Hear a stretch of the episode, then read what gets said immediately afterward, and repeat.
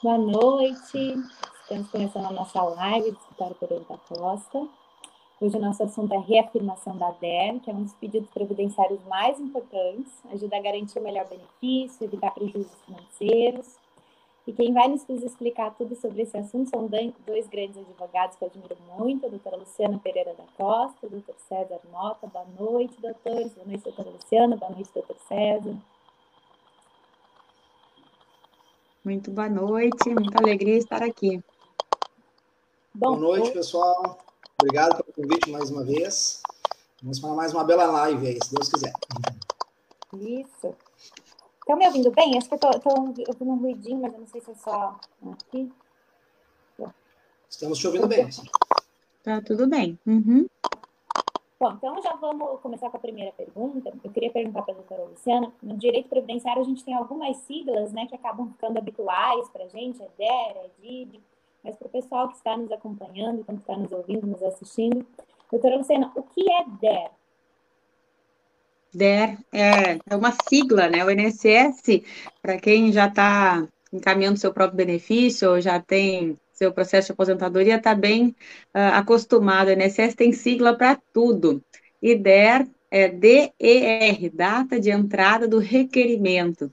Essa data é muito importante, porque a data da entrada do requerimento, de regra, é a data que é fixada como a data do início do benefício. Né, a data que lá vai fixar a legislação que vai ser aplicada, é a data que vai fixar Uh, se até aquele momento tu cumpriu os requisitos para o benefício que tu está buscando no INSS, então a DER, a chamada data de entrada do requerimento, ela é um, vamos dizer assim, um marco muito importante num processo de, de aposentadoria, de pensão, de qualquer benefício previdenciário. E a reafirmação da DER nada mais é do que tu alterar esta data de entrada de requerimento para uma outra data, considerando que uh, outros fatores, mais tempo de trabalho, outras situações que pudessem ser, vamos dizer assim, consideradas e fossem relevantes para cumprir os requisitos, elas pudessem ser sopesadas e se naquela data que entrou com o requisito, o pedido, não tinha cumprido todos os requisitos, numa data um pouco posterior, reafirmando então para uma nova data, então a gente teria ali cumpridos os requisitos. Isso faz com que o processo, vamos dizer assim, uh, seja melhor aproveitado, já que a pessoa que tem o direito está ali, está posta já uh, buscando né, sua aposentadoria, o INSS está ali a par de toda a situação de vida dela, né, está ali justamente para cumprir isso, o processo administrativo nunca é demais lembrar, ele não é um, um processo litigioso, onde as partes estão em conflito, não, pelo contrário, as duas partes, o INSS e o segurado, devem estar ali uh, agindo para buscar o melhor benefício, a melhor, vamos dizer assim, aplicação da lei ao caso concreto daquela pessoa. Então, se o servidor do INSS verificar que naquele caso concreto, o segurado, na data que entrou com o pedido, na data da DER, do protocolo, ele não cumpriu os requisitos, mas que um tempo depois, durante o trâmite do processo administrativo, ele veio a cumprir mais tempo de serviço, por exemplo, o servidor tem o dever, e essa palavra não é aqui à toa, o dever de uh, considerar, então, essa nova data e, e, verificar se é do interesse do segurado reafirmar a DER. Eu não coloco essa palavra uh, de uma forma à toa, porque lá na instrução normativa, vamos dizer assim, que é a Bíblia, né, dos servidores, que é onde eles vão lá verificar e o que, que eles podem, o que, que eles não podem no processo administrativo, o artigo 690 da Instrução Normativa 77 é claro ao dizer que se durante a análise do requerimento for verificado que na DER o segurado não satisfazia os requisitos para reconhecimento do direito, mas que implementou em momento posterior, deverá o servidor informar ao interessado sobre a possibilidade de reafirmação da DER, exigindo-se para sua efetivação a expressa concordância por escrito. Claro, por quê? Porque os efeitos financeiros vão ser dessa nova data, e o, ser, e o segurado tem que estar ciente de que, no entendimento do servidor, da análise do INSS, que está ali sendo representado por ele, naquela primeira data não tinha direito, mas que nessa nova data tem direito. Então, uh, também nesta mesma linha, não, não, é demais lembrar, tem o decreto, o, o 3048, e já com a redação do 10, do, do, 10410, ele também tem colocado nesse sentido de que o servidor, ele não usa a expressão deverá, mas ele usa poderá, mas de qualquer forma está vinculando sim a administração pública. Por quê? Porque no artigo lá 176 dele prevê a reafirmação da DER no decreto, e no 176E ele diz que cabe ao INSS conceder o benefício mais vantajoso ao requerente ou benefício diverso do requerido, desde que os elementos constantes no processo administrativo assegurem o reconhecimento desse direito. Então, nessa hipótese aqui, cabe ao INSS notificar o segurado para que se manifeste expressamente. Então, da mesma forma, tanto o decreto quanto a IN colocam, vamos dizer assim, bem clara essa ideia de que o processo administrativo está ali para garantir a melhor aplicação do direito previdenciário para aquele segurado que está buscando seu direito. Né? Então, a gente, quando fala em reafirmação da DER, a gente nada mais está do que consagrando os princípios de melhor proteção previdenciária dos direitos fundamentais, né, e de, de vamos dizer assim, uh, o devido dever de boa-fé de ambas as partes, dos dois lados, de tratar o direito do segurado. Então, reafirmação da DER e a importância dela, né, eu espero que tenha, essas palavras agora, deixado um pouco claro quanto importante e o quão importante, às vezes, é alterar um pouco a data e sair daquele processo com resultado positivo, né. Com certeza, doutora Luciana, já deu para a gente começar a entender né, a importância da informação da terra. E aí vou pedir para o doutor César né, comentar para a gente, deixar um pouquinho mais claro, quais são as vantagens, por que pode ser tão importante, assim, completando o que a doutora Luciana falou, é, ter essa reformação da DEC segurada dentro do processo administrativo ou judicial, né? Enfim, no decorrer da, live nós vamos falar sobre isso. Perfeito, perfeito, Letícia. Na verdade, o que a Luciana falou é muito importante, até não é o, o poderá, né? O, servidor tem o dever de fazer, prestar o melhor benefício ao segurado, né? E a reafirmação dela está em total uso, né? E, e até de forma até feliz, né? eu vejo tanto no processo administrativo como nas ações judiciais a aplicação dessa tese, né? E se tinha um pouco de resistência tempo atrás, mas parece que veio para ficar mesmo a reafirmação da DEA eh, de forma muito assim, tá satisfazendo o direito do segurado.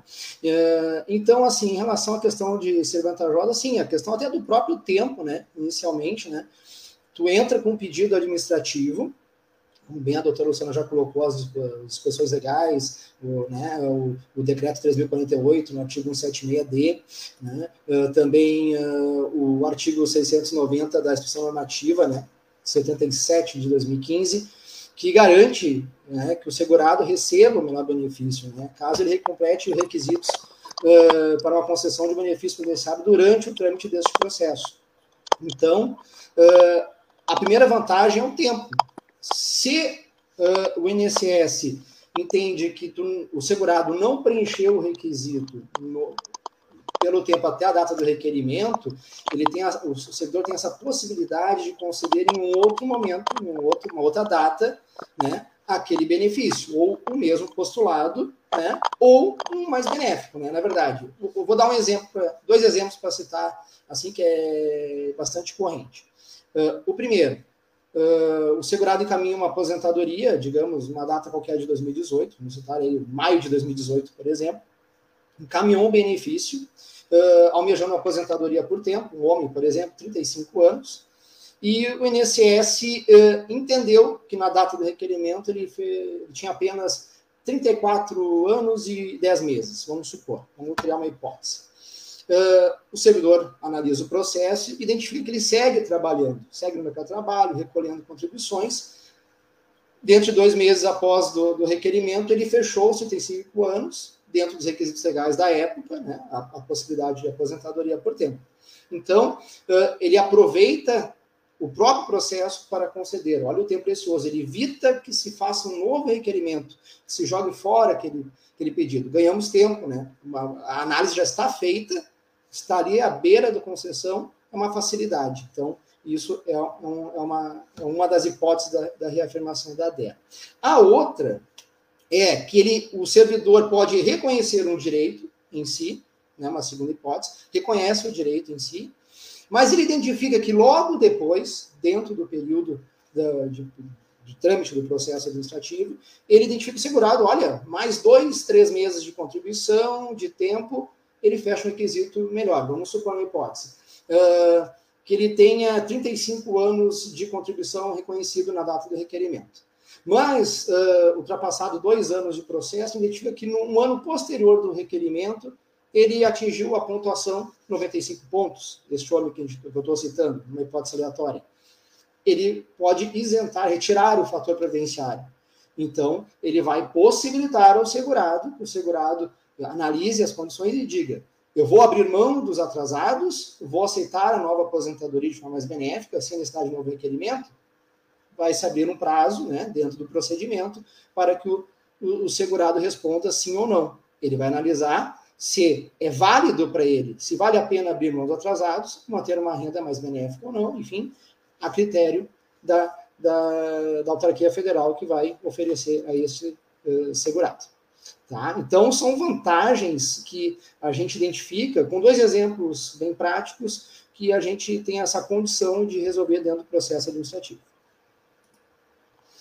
A gente já viu que a reformação da DER é essencial realmente né, dentro do direito previdenciário, que faz muita diferença, né? realmente evita prejuízo financeiro.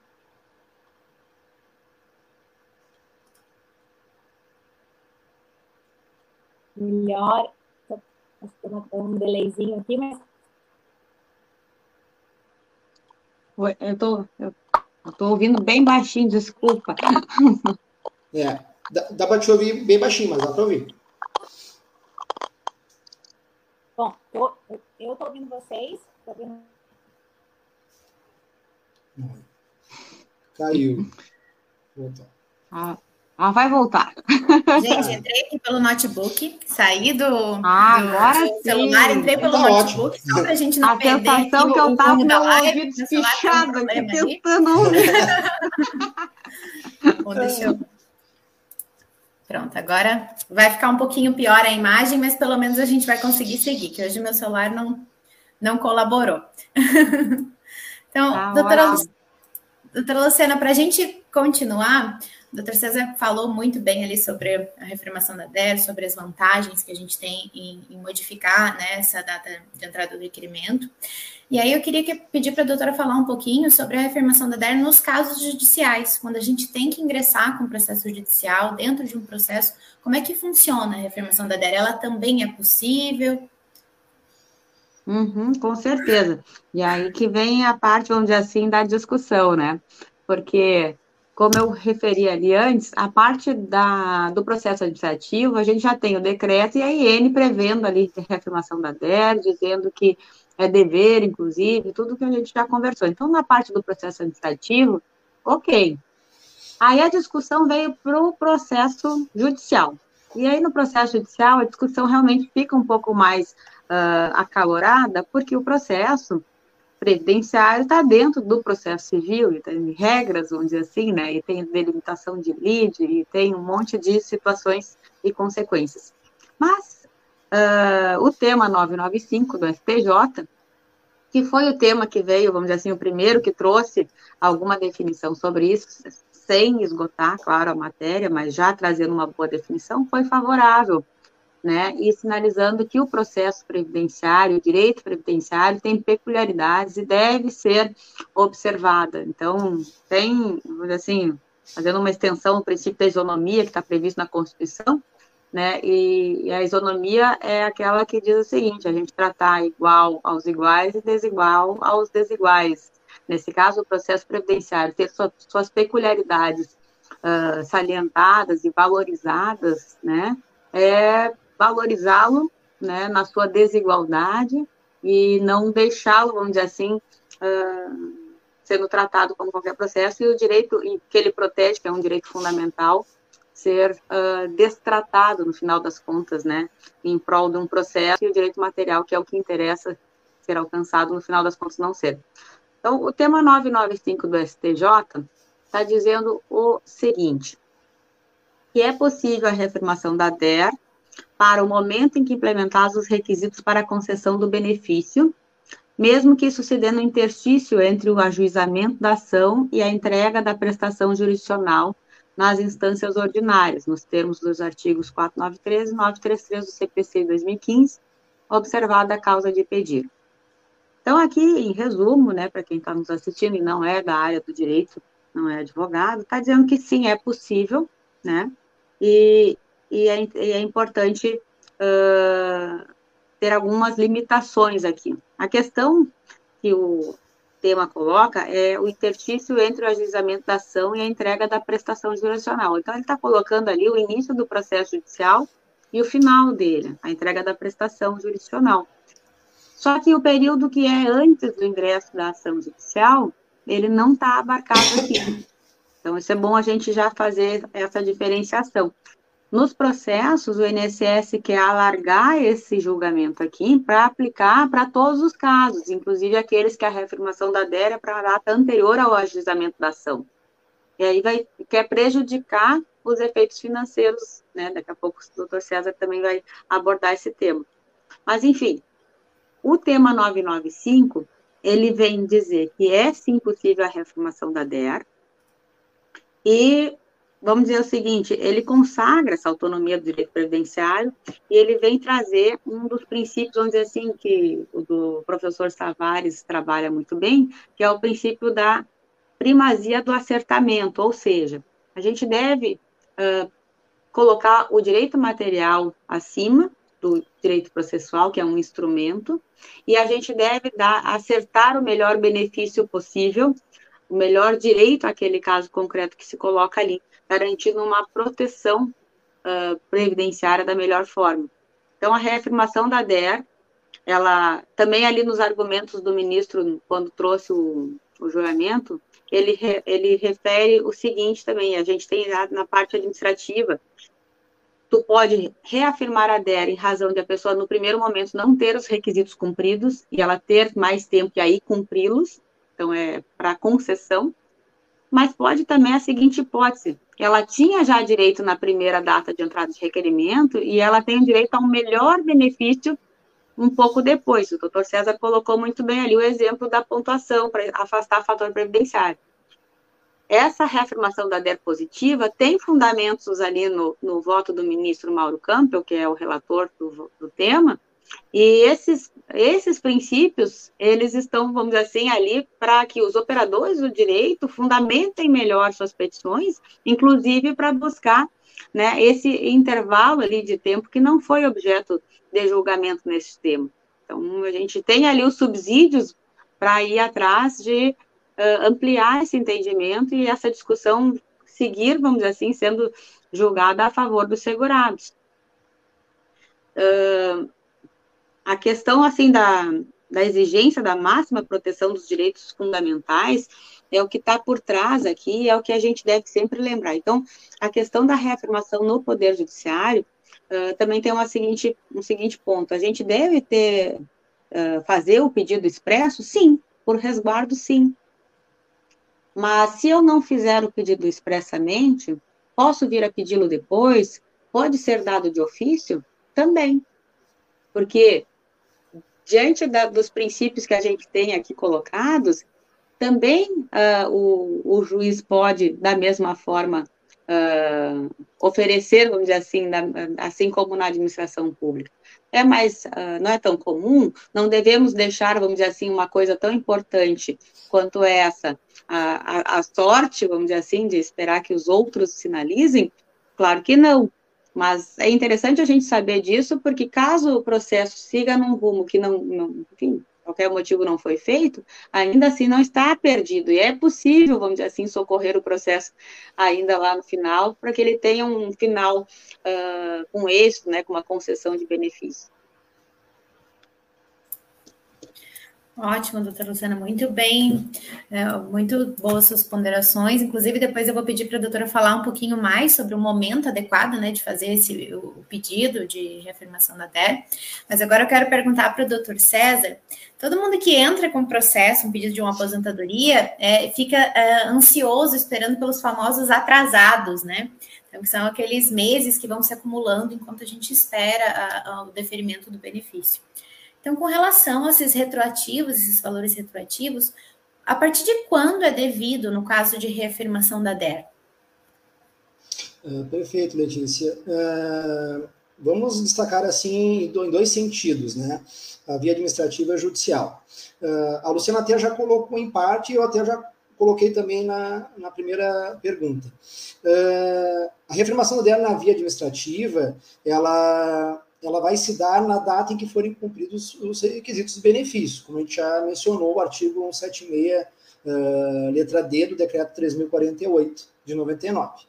Tá? Então, uh, ali ficou consagrado, uh, o próprio exemplo que eu, que eu, citei ali, ele já vai colocar, no, por exemplo, um requerimento efetuado em maio de 2018 e um novo preenchimento em três meses após, né, do, uh, o INSS entendeu que não tinha o direito em maio de 2018, do, da aposentadoria de 35 anos, que eu havia citado, entendeu que deveria, teria só 34 anos e, e 10 meses e fechou dois, três meses depois o requisito ali o efeito financeiro vai ser a partir daqueles dois ou três meses, né? Então ficaria ali para agosto de 2018, muito provavelmente o início da, das diferenças, né, do pagamento dos, dos atrasados. A Luciana até mencionou já, até acabou já mencionando a questão da judicial, né? Então, considerando que na etapa administrativa a reafirmação da DERA está positivada, né, ela está legislada, já está na lei, dispositivo expresso, né, não tem uma maior discussão em relação a isso. Mas em relação ao judicial, uh, nós temos uma questão assim, né, o período entre o deferimento administrativo e o ingresso da ação judicial não, não tem qualquer tipo de regramento, né? O tema o 995 ele não contemplou, né? Então o, o período após o ajustamento da ação ele está regulamentado pelo tema, mas esse período, esse limbo entre o deferimento administrativo e o ingresso judicial não, né? Então, uh, até, na verdade, a gente identifica em alguns casos, assim, por exemplo, eu peguei uma, uma sentença até do escritório um tempo atrás, onde o juiz ignorou e julgou por conta própria, até numa, vara ordinária, né, aqui de Porto Alegre, é, é, reconheceu uh, o período entre esse limbo, entre o requerimento administrativo e a judicial. Ele determinou ali, satisfaz um requisito e possibilitou para execução ainda. Ele acabou na sentença pré-determinando uh, uh, hipóteses de concessão, tinham várias hipóteses escalonadas, para o segurado escolher lá na fase de execução. Né? Eu até tentei acompanhar o processo, tem fase de recurso, o INSS recorreu em função dessa questão aí do tema de nova abrangência do tema 995. Eu até estou curioso para saber como é que vai andar, porque eu, a gente pegou uma questão, um hiato, né? Essa, essa, essa, parte diferente, assim, que nós temos que cuidar bastante, né? Mas, via de regra, é isso aí. Então, acredito que a Luciana tenha já feito uma parte da resposta e eu acabo de complementar ela aqui, então, e, e acho que, que vai dar muita divergência ainda em relação, eu particularmente entendo que o magistrado, como foi nessa sentença que eu acabei de citar, vai, vai ter uma discussão ainda. A gente vai ter que uh, apontar e ver assim, uh, vai ser muita questão assim de riscos, né? Uh, será que o INSS vai criar uma, uma questão de recurso efetivo, vai, vai continuar insistindo na discussão do tema? É, é uma questão assim que a gente vai ter que ponderar daqui para frente. É importante ter essa atenção, né? O processo previdenciário é muito minucioso, então a gente precisa realmente é, é precisa ter, é, é, algo muito valioso, então o benefício vai fazer diferença de repente para o resto da vida da pessoa, então é importante ter um profissional, ter alguém que tenha essa, esse, esse preparo e que vá tratar com tanto cuidado do, do processo. Né? Então aqui a gente está levando informação, mas claro que a gente não consegue esgotar o tema numa live, né? Então nossa intenção aqui é trazer essa ressalva, mostrar que existem meios é, que se deve ter essa atenção dentro do processo administrativo quanto judiciário. E é, eu queria perguntar para a doutora Luciana quando é o momento de pedir a reafirmação da DER, se eu já peço lá no início, você já deu ali uma pincelada dizendo que se não pediu, não está perdido, né? Pode, ainda há tempo de se rever isso, mas quando é o momento ideal, doutora Luciana, de se pedir a reafirmação da DER? Tá mudo. Tá mudo, doutora. Tá Agora sim, esqueci. O ideal é colocar o pedido já desde o início, né? Uh, para evitar que um tema tão importante e que a gente não tem como, por mais que a gente queira, vamos dizer assim, sempre ganhar ação com todos os pedidos procedentes, a gente deve prever que isso pode não acontecer e ter sempre o plano B, o plano C, enfim, né? E o mais importante é buscar que o processo ele vire um instrumento para que saia dali o direito material melhor reconhecido possível. Né? Então, uh, fazer o pedido sempre desde o início. E, de regra, esse tipo de, de análise vai ser feito sempre nas instâncias ordinárias. Por quê? Até em sede de embargo de declaração da sentença ali de, de primeiro grau, uh, a gente vai observar que ele vai ser feito, porque precisa, vamos dizer assim, uh, do INSS também analisar aquele, a parte contrária, vamos dizer assim, né, ter ciência sobre aquela questão. Mas uh, a questão da complexidade da prova, tem questões processuais aí que podem estar envolvidas. Então, na, na primeiro, na, no primeiro grau, ali na primeira fase do processo, até a decisão de primeiro grau, até seus embargos declaratórios, é a etapa ideal. No segundo grau, conforme a modificação da decisão, seria possível ainda uma, uma decisão de reafirmação da DER? O entendimento é que sim. Por quê? Porque da mesma forma, mesma fundamentação de busca de proteção integral, direito fundamental, está uh, presente aqui a, a ideia de um, de um processo como um instrumento, a mesma lógica, todos os princípios. E também no tribunal a gente sabe que é possível abrir diligência para fazer prova, e não é raro isso acontecer, e por que não também no caso de uma reafirmação da DER, que também é possível. É mais raro acontecer, tem mais discussões, é possível que a INSS discuta mais também, né, já estar em segundo grau, mas ainda assim é possível. Então, uh, o pedido deve ser feito né, de regra sempre, é, para garantir, mas caso não tenha, daqui a pouco se passou, não fez, não, o processo é muito antigo, nem existia isso sendo uhum. ventilado, ainda assim é possível. Vamos dizer assim, a gente tem que ter em mente sempre o motivo do processo, não é ele em si mesmo, né, é, mas é sim a uhum. melhor proteção ao direito fundamental que está ali para ser resguardado. E lá no começo, doutor César, é, o doutor pontuou onde há direito, é, a gente está falando aqui de reafirmação da DER, não só nos casos onde não, não existia o, o implemento dos requisitos e, e depois é, houve o preenchimento né, da, do tempo, enfim. Mas é, depois você deu um exemplo onde houve tanto, tanto na hora do requerimento, quando a pessoa ingressou, ela tinha direito à concessão de um benefício, só que algum tempo depois ela poderia, ela implementou os requisitos para um melhor. Nessa situação, é, se o segurado aceitou o benefício, existe hipótese de revisão? É, como é que, mesmo é, assim, ele tendo, tendo concedido, começou a receber um benefício, não foi indeferido, estou recebendo um benefício, mas é, antes dessa decisão eu, eu tive direito a um, a um, benefício melhor e o INSS me, me concedeu na, na primeira entrada do requerimento. É hipótese de revisão? Uh, sim, Letícia. É, é, muito comum, na verdade, primeiro, a concessão administrativa, o INSS te concede uma reafirmação da DERA a critério e entendimento dele. Não necessariamente é o teu melhor direito. É o que acontece na prática às vezes. O INSS entende que tu não fechou um tempo lá no teu requerimento, entendeu? Olha, um ano depois eu, eu te concedo. Se tu quiser, é, é isso. Pra, praticamente é quase o que o INSS acaba a, elencando para o segurado. Não, tu, tem, tu quer esse benefício, tu aceita? Perfeito. Só que tu tem um direito lá, um cálculo, é uma questão de cálculo, meramente, recalcular o que o INSS está entendendo. Então, é uma revisão a ser feita. Tu, tu pode aceitar o benefício e discutir isso judicialmente depois na revisão, né? Ou, ou recorrer do próprio, da própria decisão administrativa conforme o critério e estratégia do, do advogado. Então, Cada caso tem que ponderar a situação, obviamente, né?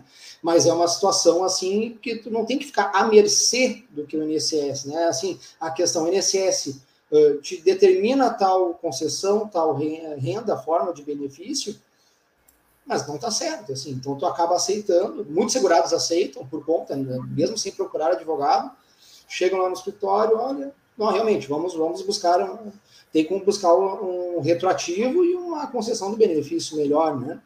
E, e, além disso, ainda veio a reforma da Previdência, né? Olha que interessante, né? É uma situação, uh, requerimentos anteriores e posteriores, né? O, o benefício em si, uh, um protocolo do benefício posterior à reforma da Previdência. Né? Uh, considerando as regras transitórias uh, pertinentes. O INSS acaba reconhecendo uma regra do, do, pedágio de 50%, mas tu já teria uma regra, talvez, de um pedágio de 100%, com uma renda mais benéfica. Enfim, diversas situações podem ser ponderadas para cada segurado.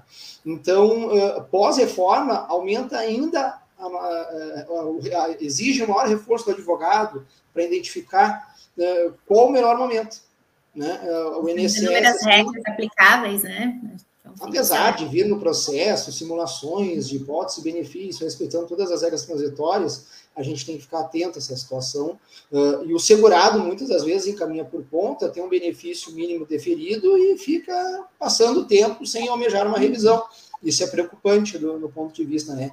É, é essa pergunta serve como um alerta, né, para que se procure faça um planejamento inverso, eu brinco que é inverso, porque é posterior à concessão.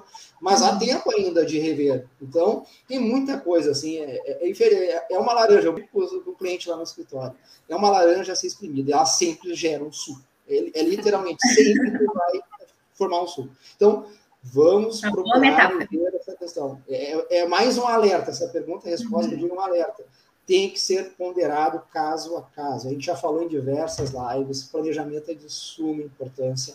Vamos fazer. Mesmo quem já está aposentado e aceitou aquele benefício, vamos dar uma configurada para ver, analisada, para ver se não há uma outra hipótese e buscar um efeito financeiro maior, uma diferença aí que pode ser um dinheiro muito positivo, né? Praticamente, né, Letícia, o, o, os benefícios uh, direito adquirido pré-reformas, via de regra, do que a gente olha, são, são as rendas melhores, né? Mas tem casos pontuais que devem ser observados melhores, assim, então a gente aguarda vocês lá para poder analisar cada caso. Fica o nosso alerta, né? Claro que é, é difícil fazer um, uma análise geral, é impossível, aliás, mas fica o nosso alerta, porque é, mesmo sendo concedido, então, às vezes há hipótese de revisão, precisa ser olhado com atenção esse processo administrativo. E a reafirmação da DER é um resultado lógico, então, do direito ao melhor benefício, né? Então, quando for o melhor benefício para o segurado, podemos, então, nos utilizar da reafirmação da DER. Já nos encaminhando aí para o fim da live, acho que a gente conseguiu pincelar bem sobre o assunto, trazer essa relevância. Hoje a doutora Luciana também participou de uma live lá no, no canal é. Águiaflix, né? No Instagram, no perfil Águiaflix, uhum. junto com o doutor Marcelo. Deixa eu fazer até um, um, um, dois, duas ponderaçõezinhas aqui claro. antes de encerrar. A fala do César, achei bem interessante e me, me me lembrou de comentar o seguinte: uma hipótese do INSS vir com uma ideia de reafirmação da DER, só que ele está reafirmando a DER porque ele considera que a pessoa não fechou o tempo na data inicial, porque o INSS, vamos dizer assim, não converteu períodos de atividade especial. O INSS não considerou o período rural. Coisas comuns que a gente sabe que acontece na análise do INSS. Então, ele deixou de fora alguma coisa, e aí ele botou a data reafirmada lá para frente. É, e saiu com uma concessão ali o segurado. Mas nesse caso, ele teria direito a mais atrasados, caso tivesse sido reconhecido o tempo especial, o tempo rural que é devido. Então, nesse caso, é, uma, é um caso de revisão, depois para buscar essas diferenças que ficaram ali para trás. Mas, claro, com cuidado de calcular qual é a renda inicial em cada data, né? E se a renda posterior realmente não é melhor, e aí tem todo um cálculo aí que deve ser feito. E o outro ponto que eu lembrei de, de, de, trazer aqui foi um argumento que a gente, hoje de manhã na live, uh, veio à tona e eu acho interessante até para nós colocarmos aqui para o nosso grupo e para quem está nos assistindo. A aposentadoria por incapacidade previdenciária ficou agora com um valor bem menor do que o auxílio doença previdenciário né? Porque o auxílio doença mantém a regra de cálculo anterior e a aposentadoria segue a regra de cálculo da reforma de todas as, as aposentadorias. E num caso de uma concessão de uma aposentadoria por invalidez ficar com valor menor, uh, a gente tem, vamos dizer assim, um caminho de discutir a constitucionalidade desse, desse cálculo que está sendo levantada, mas que é um caminho, vamos dizer assim, longo e, e, e talvez remota a possibilidade de, de êxito, vai se saber, né? E um outro caminho que ocorreu hoje pela manhã, e eu trago aqui para nossa ponderação, enfim, outro dia a gente pode observar mais, se a gente, em vez de uma concessão de aposentadoria por incapacidade uh, naquele caso, a gente solicitasse desde a inicial e, e, e, reiterasse, então, lá na frente no processo, que a gente quer um benefício de auxílio-doença por mais tempo.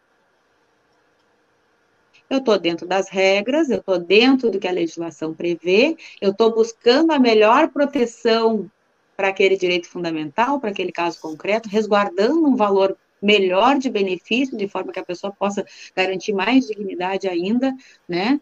Dentro do que a regra prevê, por que não conceder, então, um auxílio-doença por mais tempo, em vez de dar uma aposentadoria com um valor tão mais baixo? Então, fica a ponderação aí para a gente trazer essas processos, né? vamos dizer assim. E a Luciana comentou agora, porque a preocupação, né, da, uma, se, até, até a pensão por morte também, a questão de manter o 100%, né, não aplicando coeficiente, uhum. essa discussão aí vai longe, né, mas a preocupação de uma redução do auxílio-doença, né, daqui a pouco é o único benefício que manteve aquele, os 91% de coeficiente de cálculo, e daqui a um pouco, né, e se entende, a legislação modifica futuramente, e acaba aplicando o 60% de coeficiente, que é o da, da aposentadoria. É provável que isso venha acontecer, né? É. Esse é o único que está destoando, mas enquanto não acontece, vamos, vamos se segurar vamos nele. o uso dele. É, é para petição temos, inicial, com certeza. Tem que pedir, muito bem colocado, Luciano. É e o pessoal, eu acredito que reforçando isso aí ó, vai, vai criar jurisprudência e vai dar uma segurança realmente, né? O segurado não é obrigado a aceitar a aposentadoria por validez, considerando que a renda pode ser gritante a diferença, né? É gritante. Então, sentença, né? Então, é bem isso aí, bem, bem lembrado. Para quem ficou curioso, então, essa live já está no nosso perfil no Instagram também, mas está no perfil da Agaflix. Então, a doutora Luciana e o doutor Marcelo falaram, falaram bem sobre o tema.